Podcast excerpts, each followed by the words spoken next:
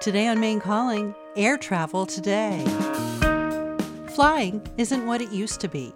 Flights are packed. Airlines must deal with more and more unruly passengers. And now some Boeing 737 MAX aircraft are grounded after a frightening in flight incident. On the positive front, flight cancellations are way down, and air travel apps make it easier to stay on top of flight changes and track your bags. I'm Jennifer Rooks. Today on Maine Calling, we will discuss the state of aviation, from the shortage of air traffic controllers to Boeing safety concerns, from ways that artificial intelligence is changing the industry to practical tips for travelers. Are you one of the 4.7 billion people who will fly this year? Maine Calling is just ahead.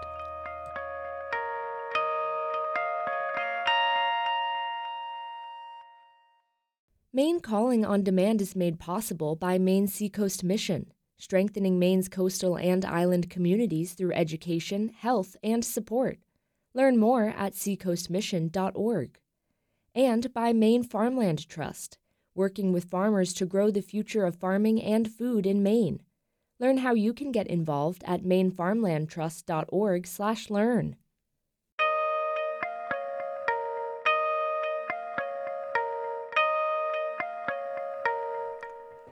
I'm Jennifer Rooks, and this is Maine Calling. Commercial air travel has long been one of the safest ways to travel. But what about recent incidents in the headlines? And what about aviation overall? Is the system ready for this massive post pandemic surge of travelers? My guests today are James Fallows. He's a former public media commentator, a pilot, and author of several books. The most recent, written with his wife Deborah, is Our Towns, a 100,000 mile journey into the heart of America. His writing on aviation issues, as well as current events, can be found on Substack at Breaking the News. Also with us, John Zimmerman. He's an aviation expert, editor in chief of airfactsjournal.com, and is an active pilot. We invite you to join the conversation. Have you seen air travel change over the years? Do you feel safe when you fly? Send an email to talk at mainepublic.org, post a comment on Facebook or Instagram, or give us a call at 1 800 399 3566. Thank you both so much for joining us. Uh, John, I'm going to start with you. There have been several safety incidents having to do with commercial aviation in the news recently. And of course, the most sort of eye opening, scary was the Alaska Airlines flight in which um, uh, something, I, I guess, appear, that's referred to as a plug, but looks like a door, uh, came off in flight after the uh, flight took off. No one was killed, a miracle. But tell us with that incident, when you see that incident in the headline, when you see stories in the news about, you know, a, a, a tire blowing on a, a jet, what do you think? Do you think that's scary? Do you think that's symptomatic of a broader problem? Give us your perspective. Well, it's certainly scary if you're one of the people on that Boeing. So, in no way would I minimize that. That's a that's not a pleasant experience at all. To your second question, is it symptomatic of a broader problem? Uh, in some ways, yes, but in most ways, I would say no. Aviation travel, in the U.S. airline context at least, is a modern miracle, I think. It, there has not been a, a serious fatal U.S. airline crash in 15 years, which is absolutely staggering given the millions of people that fly every year. Uh, so, in that sense, it's the one of the most incredible inventions of of humanity. That people, 300 people, will get on an airplane today, an aluminum tube, and they'll go four miles up in the air, and they'll fly 500 miles an hour, and there's a statistically zero percent chance they're going to die. So well, in that yeah. sense, the aviation system is incredible. Uh, and and in the sense of the uh, Boeing incident, in some ways the system worked because nobody got killed. Now it was a, a tremendous failure. I don't mean to suggest it was a good thing at all, and Boeing's got some work to do.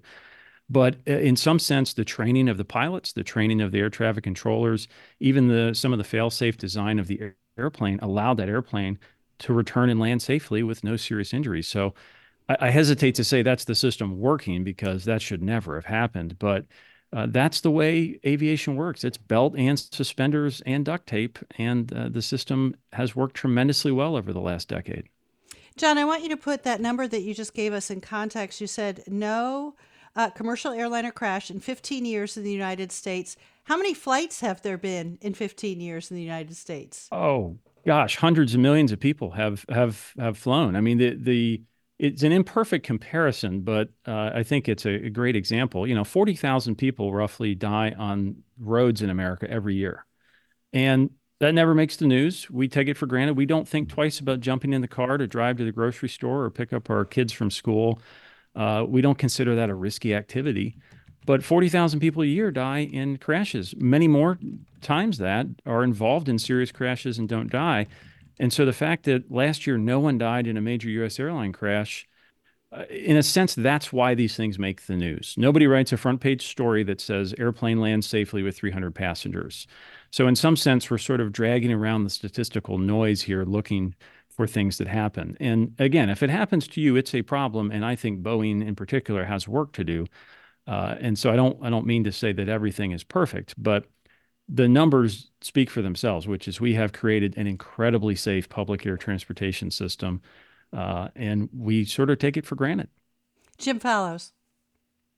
So, just uh, to reinforce what John is is saying, for some numerical comparisons, every day after the pandemic, roughly 3 million people uh, get on an airplane someplace in the United States. There are about 45,000 US commercial airline flights every day. That means there are about 1 billion passenger journeys per day in the US airline system, which means in the time since the last um, serious crash, the Colgan crash in Buffalo, the last 15 years, there have been a total of more than 10 billion passenger journeys in the U.S. And a total of two people, you know, one, two, have died in airline-related incidents uh, during that time. So, compared to any other way you can spend an hour of your life being on an airliner in the U.S. is the safest thing you can do. Just as context before we get to the possible problems. Mm, okay, and, and, Jim, I think that's I mean, just the fact that forty-five thousand flights a day—it's a mind-boggling number of flights a day. Um, um, I'm wondering though, there are many people who have anxiety about flying, and something I've often thought it's sort of like being afraid of a shark attack, you know, not going to the beach because, and now in Maine, we've had one deadly shark attack in Maine history. Um, but there is, there is, Jim, something very human about not being in control and as as John said being in a metal tube up in the sky. Sure. And there's no discounting or denying the primal fear of being several miles up in the sky. And there are a couple of horrific, um, you know, aviation related uh, possibilities that are the stuff of nightmares for anybody, including pilots. One would be is if you are in a plane knowing that it's headed down, or there's nothing to do about that, or a plane that is on fire, or some of these other things which make would give anybody, even you know, an astronaut or Sully or whoever would give that person nightmares. So it's balancing something that is still atavistic and undeniable about human sense of where they should be, you know, touching the ground versus being in the sky, versus the reality you're not going to get bit by a shark and you're even much you're a million times less likely to be to be killed in an airliner but still it is frightening for many people. All right. Well john let's go back to talk very briefly and there's so many things i want to talk about but very briefly about boeing. How big of a problem does boeing have? I mean this is not the first these this is the first incident in the united states but it is not the first incident this is another case where two things can be true at once. At, at, the same time, Boeing makes very safe airplanes, and the overall Boeing accident uh, record is incredibly small. So uh, there's there's not a, a critical issue here that Boeing airplanes are falling out of the sky.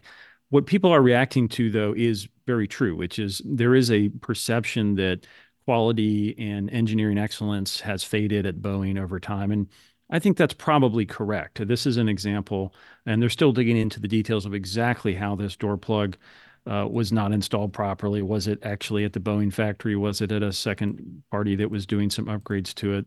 Uh, but the end of the day, it's a quality control issue. Just like a, a Ford truck coming off the line needs to be delivered defect free. It's more important than ever with an airplane.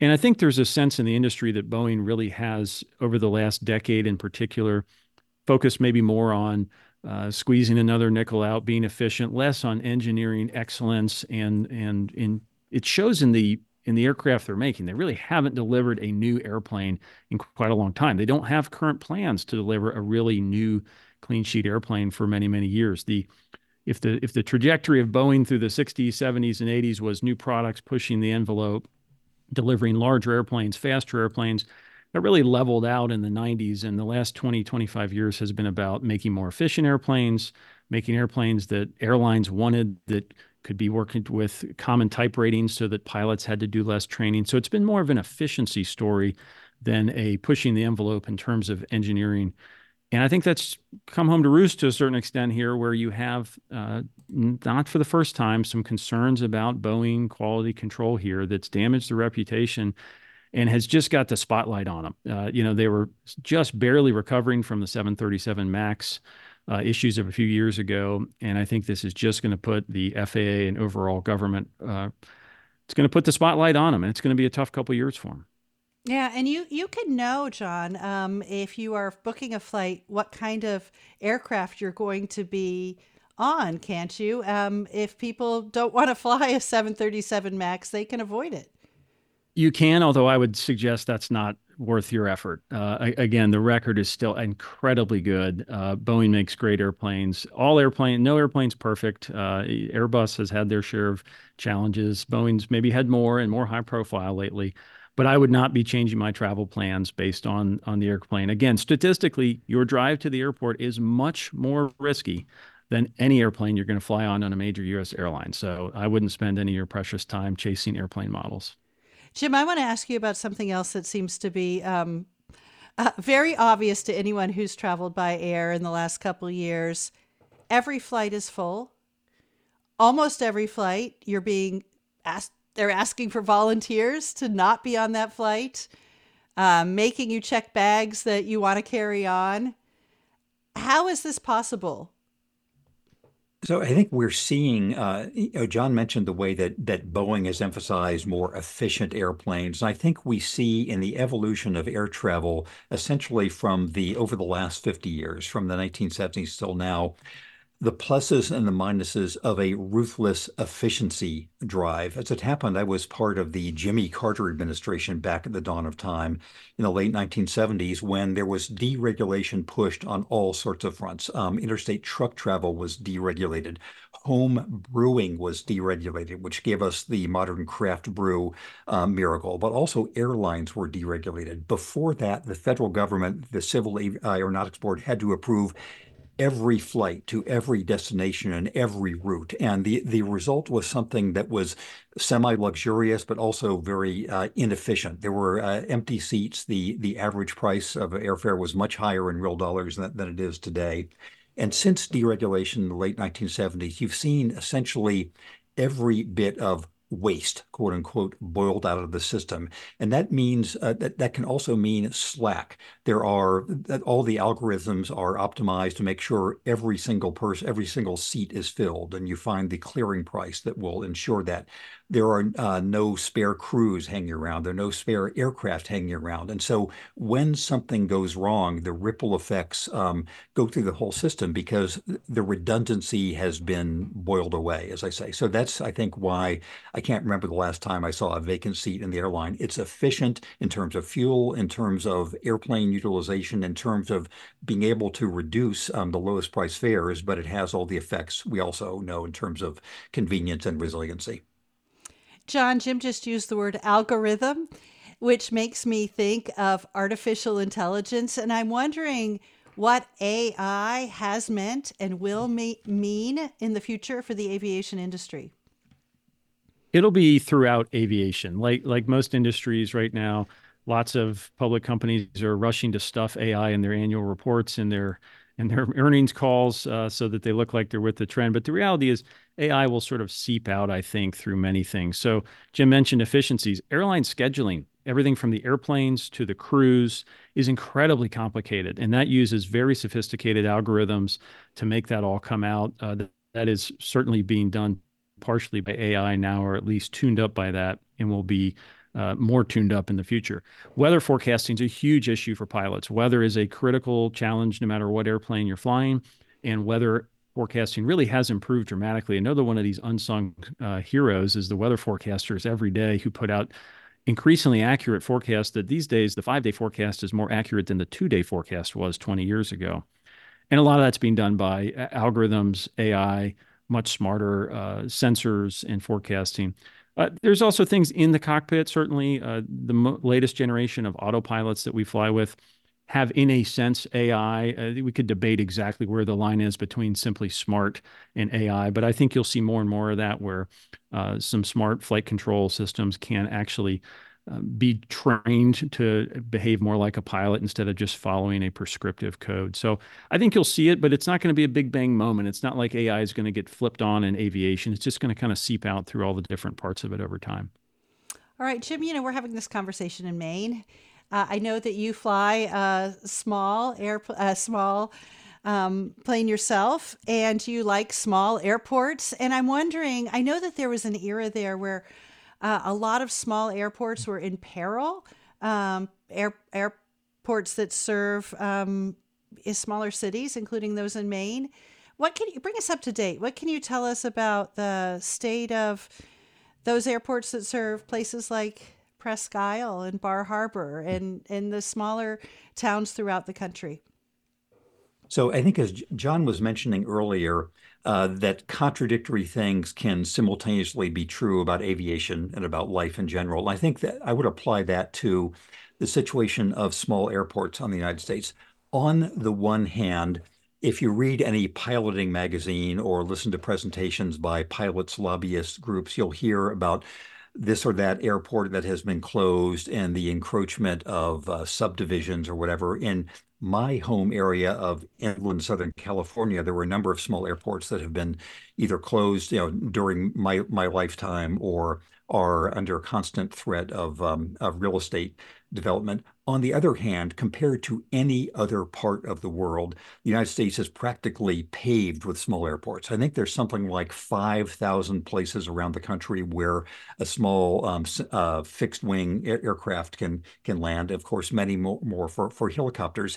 And this is the result of several waves of development uh, in the U.S. in the essentially the first half of the, of the 20th century, where for military reasons and economic development reasons, there were uh, small airports became the means of connection for rural areas. So I think it is worth defending the ones that are still there because there is mainly real estate pressure uh, all over the, the, the country, but there are still a lot of them and I've flown to a whole lot of them in uh, in Maine, from ones with gigantic runways like that in Bangor, to um, the the northeasternmost airport in the United States, which is um, uh, Eastport, Maine, where I've uh, gone many times, except for about a year ago when the runway was closed for almost a year for repaving. But it was it's now open again. I was there a couple of months ago.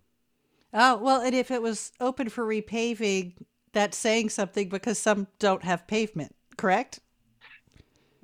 There are John is a more accomplished and certified pilot than I am, so he probably is more daring about landing on grass runways. The most um, sort of chastening experience I've had in 25 years of flying was on a grass runway in Vermont after a rain with trees at the end of the runway. So ever since then, I have avoided. I've looked for paved runways only, and so so the, the one on Eastport is very nicely paved. Well, we do have to take a break. When we come back, we're going to take your questions, and we're also going to hear from Paul Bradbury, who's the director of the Portland Jetport. We'll be right back. Welcome back. This is Maine Calling. I'm Jennifer Rooks. We're discussing commercial aviation. My guests are both pilots. John Zimmerman is an aviation expert and editor in chief of Airfacts, and James Fallows is an acclaimed journalist and his writing on aviation issues, as well as current effects, can be found on Substack at Breaking the News. Share your comments and questions. Send an email, a brief email, please, to talk at mainepublic.org. Comment on Facebook or Instagram, or give us a call at 1 800 399 3566. On the line with us now is Paul Bradbury, director of the Portland International Jetport. Paul, thanks so much for giving us a call. Thank you and good morning. Tell us the numbers. How uh, many passengers did the Jetport have last year? Um, what has been the po- what has the post pandemic surge looked like? Yeah, it's really been wonderful, and it speaks volumes to how strong the Maine market and Maine is as a destination. But pleased to note that we're up, uh, you know, 1.4 percent over 2019, which was our prior all-time record. So we hit 1.109 million boardings. So unbelievable uh, to see that, and and actually. June, July, August, September, and October were all all-time record months. So, so very good. Paul, for folks who don't fly out of the Jetport very often, where are there nonstops to from the Portland Jetport? Oh, thankfully they they vary, but we have nonstops to every major uh, you know market on the eastern seaboard. Uh, so thankfully, I mean, if you need to go to any of the New York metro markets, you know, New York, LaGuardia, JFK, uh, Atlanta, Chicago. Uh, thankfully, we all have all of them and multiple flights a day. Okay, and and what about this coming year? Any any that are being added that you want to tell us about? Sure. The uh, you know those longer ones, the uh, the Denver Dallas, those long stop, those longer uh, head trips are always popular in the summer, and there is this affinity with Denver that uh, that is always amazing to me. I think it's mountains to the ocean, uh, but and ski and sail in the summer. So those are the longer non-stops. But I should also mention it was wonderful to welcome Breeze Airways in May of this year. So with with all of their service, which is just exceptional. Tell us about um, what you see as the future of the Portland Jetport. Uh, it seems that as though in the 30 years I've lived in Maine that the Jetport has just expanded and expanded and expanded. Is more expansion uh, on the horizon? So we, we immediately need some uh, some corrections for parking for for additional parking, and and that's an interesting one. What we're seeing is a uh, it's it's more than 10% now, but an increased dwell in our parking facilities, and we expect the explanation for that is additional with people able to work remotely. We we believe they're able to, uh, you know, whether it's business or leisure, they're able to stay at their destination longer, which is which is interesting, but also challenging as we hit uh, new growth. So, so that is the the immediate. And uh, this summer we'll be doing a large taxiway alpha rehabilitation reconstruction project, which is our parallel taxiway to the primary runway. So, uh, you know, some say, and I, and I think there was just a comment, you know, on repaving of, of runways, but yeah. Sometimes airports are construction sites where planes land because there's always investment needed. Well, Paul, I have you on the line. Jim Fallows has a question for you. Go ahead, Jim. Yes, Paul, thanks very much. Uh, there, uh, John Zimmerman and I were both stressing how safe overall um, commercial aviation is now. It's been years and years um, with no no accidents. But as you know, there's been a lot of press coverage in the last six months about these close call episodes, mainly on the ground, mainly involving apparent stress on air traffic control staffing levels. What's the sense of the air traffic control staffing in Portland? Where eh, I know that's not in your direct line of command there, but what do you observe about air traffic control there? So thankfully, a, a, lot like with our market has been so popular for people coming uh, throughout the year, we're also popular amongst air traffic controllers. So we are we are one of those air traffic control markets that actually is fully staffed. And I know some of our major metros are having challenges with that in our major centers, but not here in Portland. Thankfully, we we have uh, we have a full staff. Paul, we're having this conversation while it's snowing outside. I take it the jetport is open right now, correct? Yes, yes, we're open, and the uh, you know it hasn't been a lot of snow this year, so the snow team has been anxious to to get out and uh, and, and use their equipment. Well, and I also know that historically the Jetport staff has been very proud of the fact that you stay open more than any other airport in this kind of climate. In fact, more often than Logan. Is that is that still the case? Well, thankfully, you know, our even though we're very busy for a small airport, uh, our operations are less than Logan, so so we have more time. You know, thankfully on the runway. You know, our team's exceptional. They're very experienced, and uh, we're fortunate to have a full uh, snow removal team. That's been a challenge in the past few years, getting operators for our snow removal equipment, as you've probably heard, even with public works departments across the state. But we have a full team that's that's out there, and thankfully, we just have a bit more time that we can get on the runways to keep it clean and perfect for our airline partners. Well, Paul, thanks so much for calling in. That's Paul Bradbury, who is director of the Portland Jetport. Thank you so much. Uh, we'll go to some audience questions now. We have an email coming in from Scott. Scott asks Is there anything anybody is doing to reduce the amount of air travel due to global warming? John, I'll throw that one to you first. There's definitely a lot of talk about that. I mean, I think most people during the pandemic got to know Zoom and Google Meet and Microsoft Teams and all those. And there's I've seen varying estimates, but there's some sense that uh, a fair amount of business travel went away with the pandemic and hasn't come back, partially due to concerns about climate change.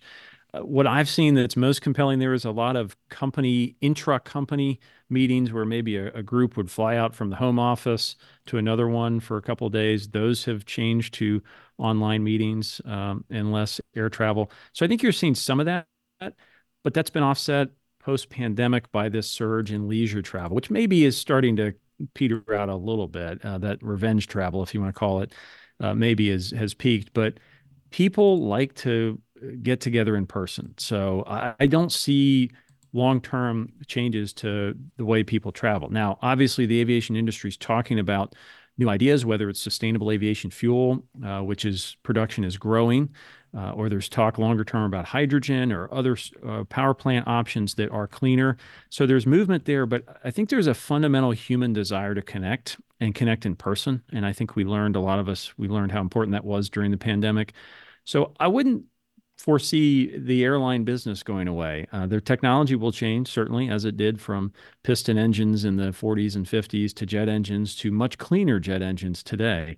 Uh, probably doesn't go recognized by a lot of passengers, but the typical engine you're flying on is somewhere about 90% cleaner in terms of emissions than it was in the 70s and 80s. So there's a history of progress there. I, I suspect that will continue, but that's going to be probably the best answer because if you're going to go uh, to South America or Asia or Europe or just to California, there's really no better, faster, safer way than in an airline. Jim Fallows. And again, just a couple of numbers to put this in, perspective. Um, I agree very much with John that the drive within the industry is to make itself cleaner, more sustainable, less polluting, et cetera. Um, it's worth recognizing that that the atmosphere, by definition, is global and the global aviation industry continues to grow at a very fast pace. For a very long time, North America was the lion's share of the commercial aviation market. Now, Europe as a whole has more air commercial air traffic than North America does.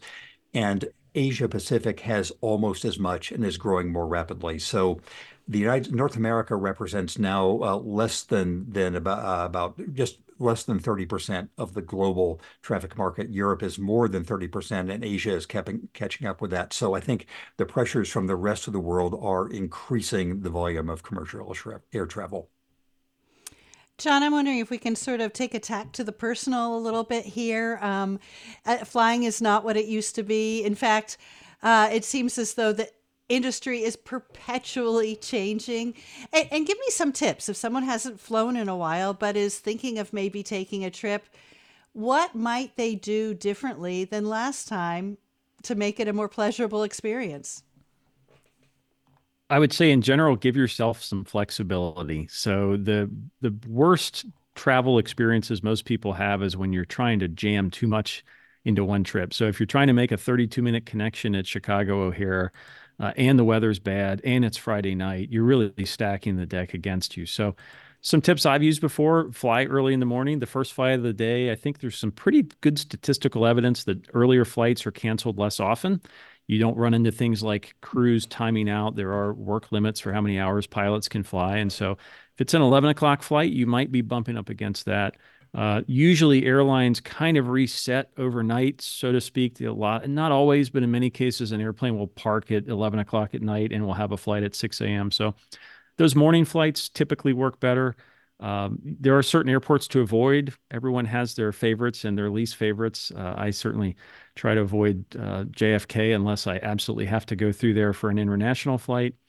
Uh, you can hear different advice on you know time of which days are better and oh never travel on mondays always travel on mondays i've never really found much compelling there um, so i would say in general uh, the fewer variables, the better. The fewer connections, uh, the fewer different airlines. Uh, if you can, if you can help yourself out that way, do it. The only other thing I'd tell you is approach it with a mindset of patience. If you expect everything to go flawlessly, and if you expect to love every person you interact with throughout the entire experience, you will be disappointed.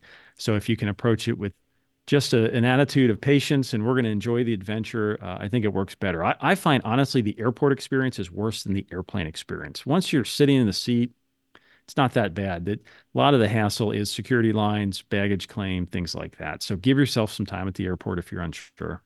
Okay, Jim, what would you add to that? So uh, those are all bits of sound sound advice. I'll say something about connections. One of the differences between pre-deregulation air travel before the 1970s and now is there were many more uh, point-to-point nonstop flights. You could go from, say, Los Angeles to Philadelphia, which is more easily than you can right now. In the deregulation era, uh, airlines have found it much more efficient to have this hub and spoke model, where you can, if you're going to go from Philadelphia to Los Angeles, you'll probably go through Denver or Atlanta or Dallas or someplace like that, which is more efficient economically, but has all the disruption potential for the passenger. So I, whenever I can, I will drive out of my way to either airport so I to get a nonstop connection, just because everything can go wrong. Here's one other basic cat person versus dog person type um, oil and water difference among humanity. I hate the way that modern airliners have become like third world buses with people bringing their entire possessions along with them and trying to cram them. So I check bags on my nonstop flights because I hate the idea of of just the squalor of everybody fighting for the overhead bin space. But that's just me. Jim, Jim, I agree with I'm you 100%. In shock of both of you. Now, Rick Steves has uh, been on Maine Calling a couple times, and he's the opposite. He does not even let people on his tours check a bag. Period. I think I I don't have data on this, but I think the airlines have gotten better. Maybe with a blip during COVID when there were real staffing crisis, but I think in general airlines have gotten better at check bags. Partially, maybe there's less volume because everybody likes to carry on. You can track it better. You can track it in the app. So uh, I'm with you. I, I, I, there's a cost to hauling your massive suitcase all the way through the airport to gate 57, and then hauling it on the airplane. And so uh, don't be afraid to check. Maybe I'll get maybe I'll get angry hate mail for that, but I believe in it.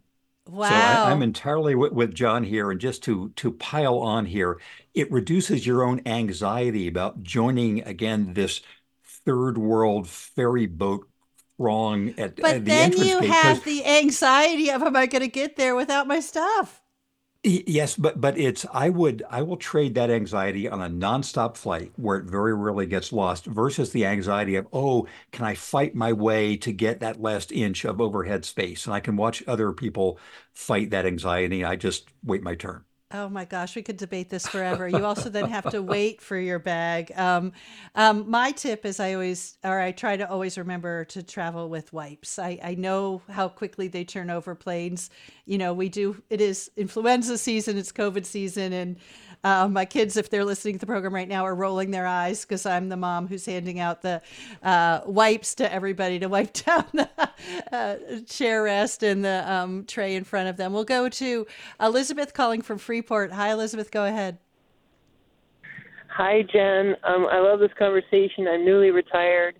And this is Biz, by the way, Jen. You know me. Oh, hi. And, um, hi. And um, we're traveling a lot more. And what really gets me is I just spent about three days trying to get to Greece, where we're doing a cruise, and you see a price you like, and then you click on that, and then everything is an add-on, everything. And so what you thought was a six hundred and fifty dollar flight, all of a sudden, is eight hundred dollars.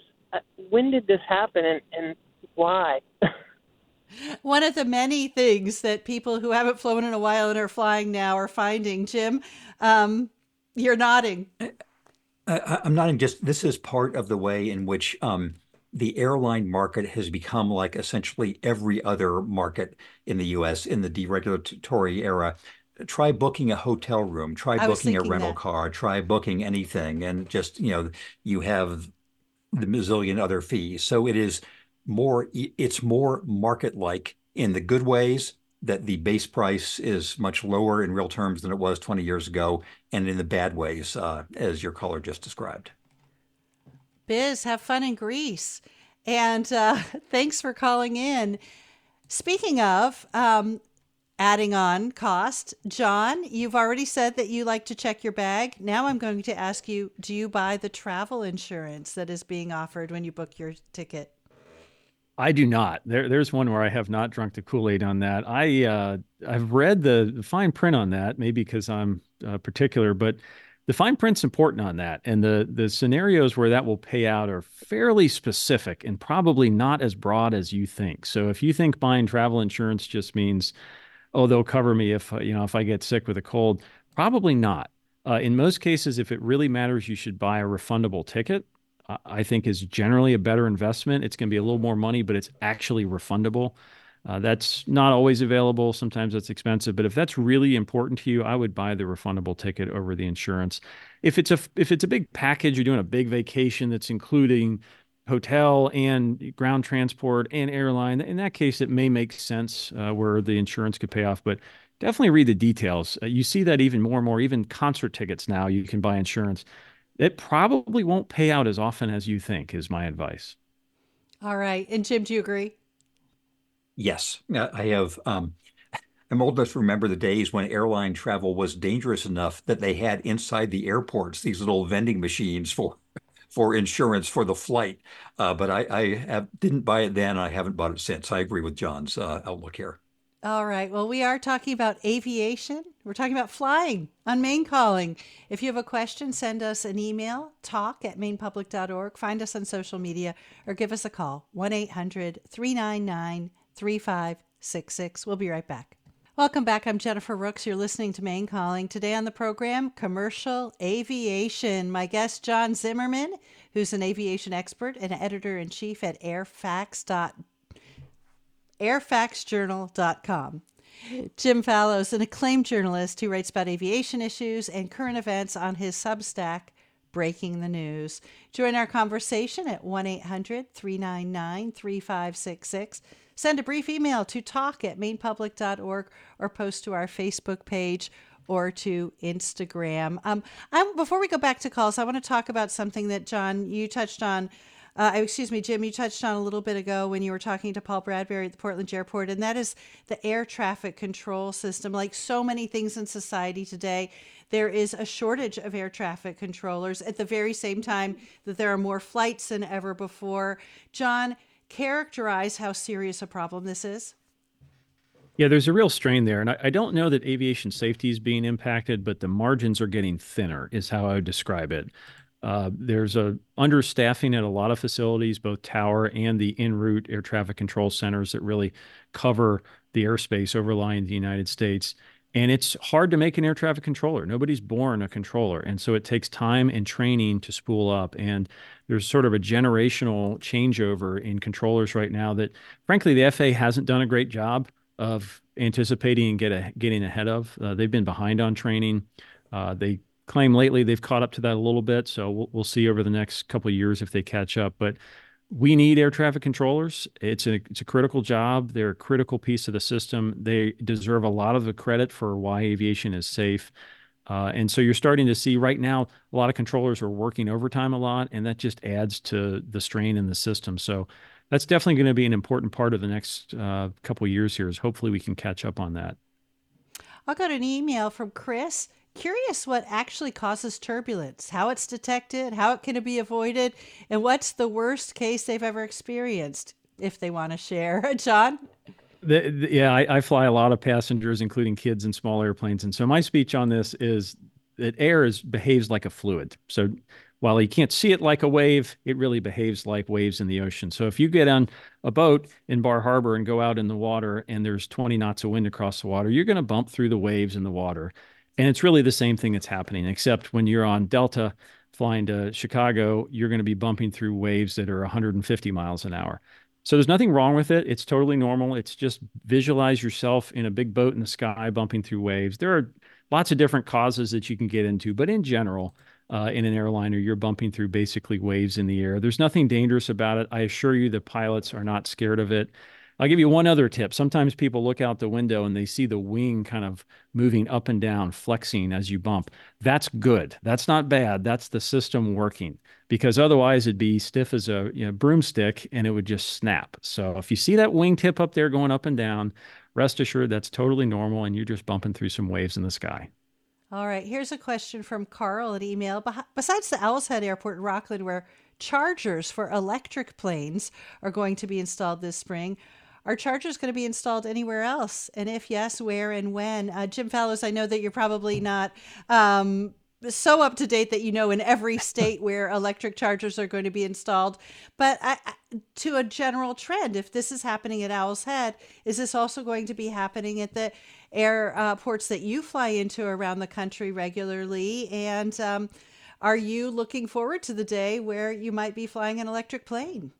So we're talking about chargers for electric planes, not for the cars people are driving in, right? So I think the the whole electric plane um, movement is is important and also contained. Uh, a, a, fundamental problem for electric driven aviation is that batteries are so heavy. And so there's going to be, I think there are already a lot of companies. Um, there's one in not that far away in, in, in Burlington, Vermont, uh, Beta Aviation, a number in California, which are essentially doing sort of uh, flying car type things for short haul urban uh, routes or for uh, replacing helicopters or drone delivery, things like that. But it seems to me unlikely that the basic physics of electric uh, propulsion will allow much more serious um, electric aviation. John, what do you think? I agree. I think you're going to see it as a replacement for some helicopter applications, but it's just not there to take 200 people on a thousand mile trip, we're going to need radical advances in battery technology. It's just, it's years off, unfortunately. That's why I think you'll see aviation pursue sustainable aviation fuel or hydrogen or other options. We'll go to Hayden, who's calling from Lincolnville. Hi, Hayden. Go ahead. Yes, uh, thank you very much. I just w- wondered if your guests would speak to uh, de-icing, how that works. For I know that they spray it on the plane, but when you're going up, does it melt off? Do they just figure it'll be dry up top? How is all that working? That process. Thank you. A good question on a snowy day in Maine. Go ahead. Yeah, it's uh, it's like most things in aviation, highly choreographed, and they've done their research. So what you need to take off is you need a clean wing.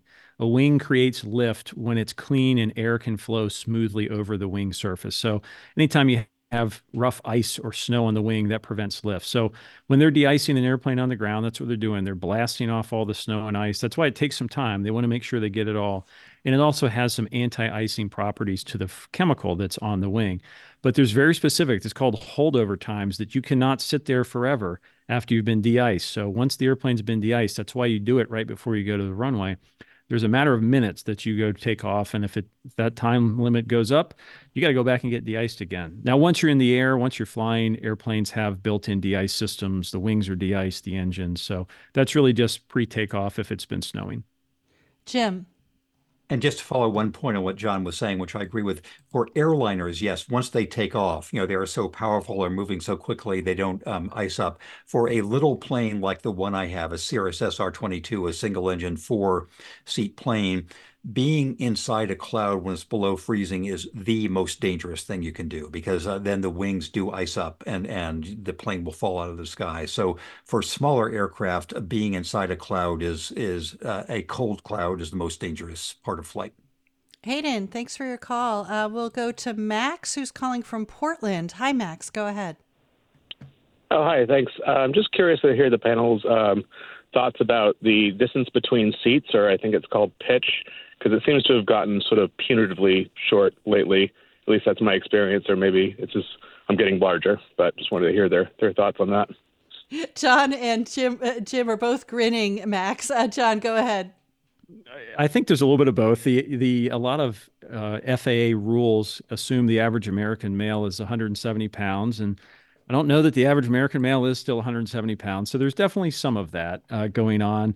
But it, I think the larger piece is uh, it goes to Jim's point about efficiency. Airlines, the reason you can get that $49 Super Saver fare to Orlando is because of that efficiency. And if you can get five more seats in the airplane, uh, you can you know, lower those costs and pack more people in. So it just goes to the efficiency part. And I think the other piece you've seen is multiple cabins. There used to be, you know, first class and coach. And now you've got comfort, comfort plus, premium economy, you know, business, super elite. And so there's just been this stratification of you you can pay for how much legroom you went you want. It's no longer just a lot or none. So I just think that's the modern airline business model. Uh, an email from oh, go ahead, Jim. A, a brief cat versus dog issue here too. I am six foot two. I never want the person in front of me to re- recline their seat. I never recline mine. We could have a whole show on that. Speaking of our debate, our debate from earlier, Avery is weighing in with an email. Remember that checked bags limit last minute flexibility to change routes or flights. Keeping all your gear with you keeps you nimble. So, uh, Avery, thank you for that. Uh, go ahead, John. And my only tip on that is when I check a bag, I always have a backpack or a briefcase with me, and I always keep a few essentials there. So my rule is I need to be able to live out of my backpack for a night in the airport, but everything that can wait a day gets checked. So there's kind of an in between there you can use. Uh, an email here from Kevin. Can you tell me why the boarding process hasn't changed in so long? Why isn't there a more efficient way of boarding a plane? I have thought the same thing. Shouldn't they board the last seat first? Um, John, you're grinning. Yeah, there's there's been some research on that actually, where I think some scientists came up with what they thought was a you know 46% more efficient way to board the airplane um, and I honestly don't know this. I, I would agree. It, it, does seem like there's got to be a more efficient way to do it. This is part of the Southwest model with no assigned seats. That they one of the reasons they do that is it's more efficient to load, so they can have shorter turnarounds. But uh, I suspect that is just a, a holdover. I'd be surprised if if there's not a better way. I'd support it. One thing, Jim, I think is interesting as far as boarding planes is nowadays, if you um, if the plane is boarded, it may and will very often leave early. So it, it's it's true, and I guess they must have some algorithm of of uh, if they have if everybody who's supposed to be on the plane is on the plane, you know, that then they will go and presu- there must be some gray zone where if they're depending on the class of ticket somebody is paid for you know there are for united there was one magical year when i had united global services. I was living in china and flying united back and forth and that they will hold a plane for you if you're making a connection and they'll have a car take you from gate to gate. If you're on a $49 ticket they might say okay close enough. You know you weren't here by boarding time. We're going to roll. Mm.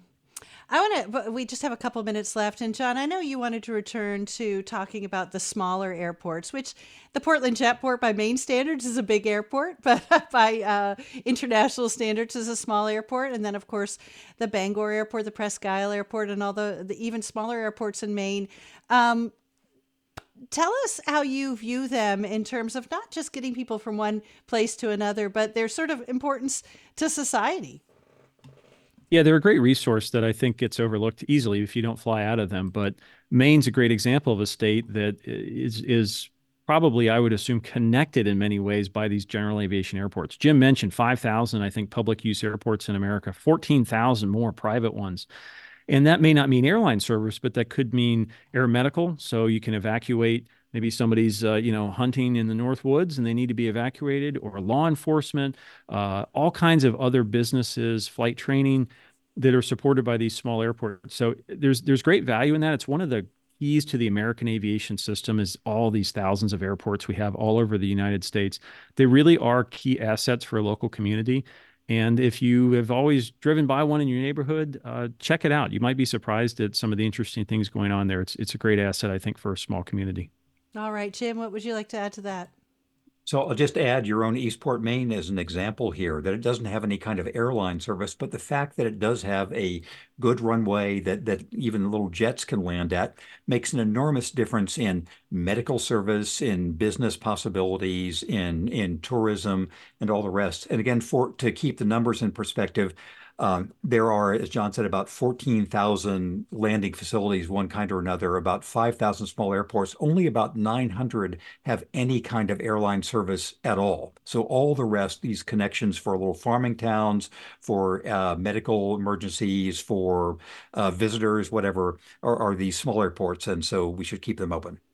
Well, I really appreciate both of you joining us today. The voice you just heard is James Fallows, former public media commentator, author of several books, and his writing on aviation issues as well as current events can be found on Substack at, quote, Breaking the News. Also with us, John Zimmerman, editor in chief at airfactsjournal.com. Today's sound engineer was Jane Donahue. Maine Calling is produced by Jonathan Smith and Cindy Hahn. You can find our past shows and sign up for our Maine Calling weekly newsletter at mainecalling.org. Repeating that, mainecalling.org. Tomorrow on the program, we're going to talk about flooding in Maine, what to know about forecasting that, and flooding potential in the future. I'm Jennifer Rooks. You've been listening to Maine Calling on Maine Public Radio.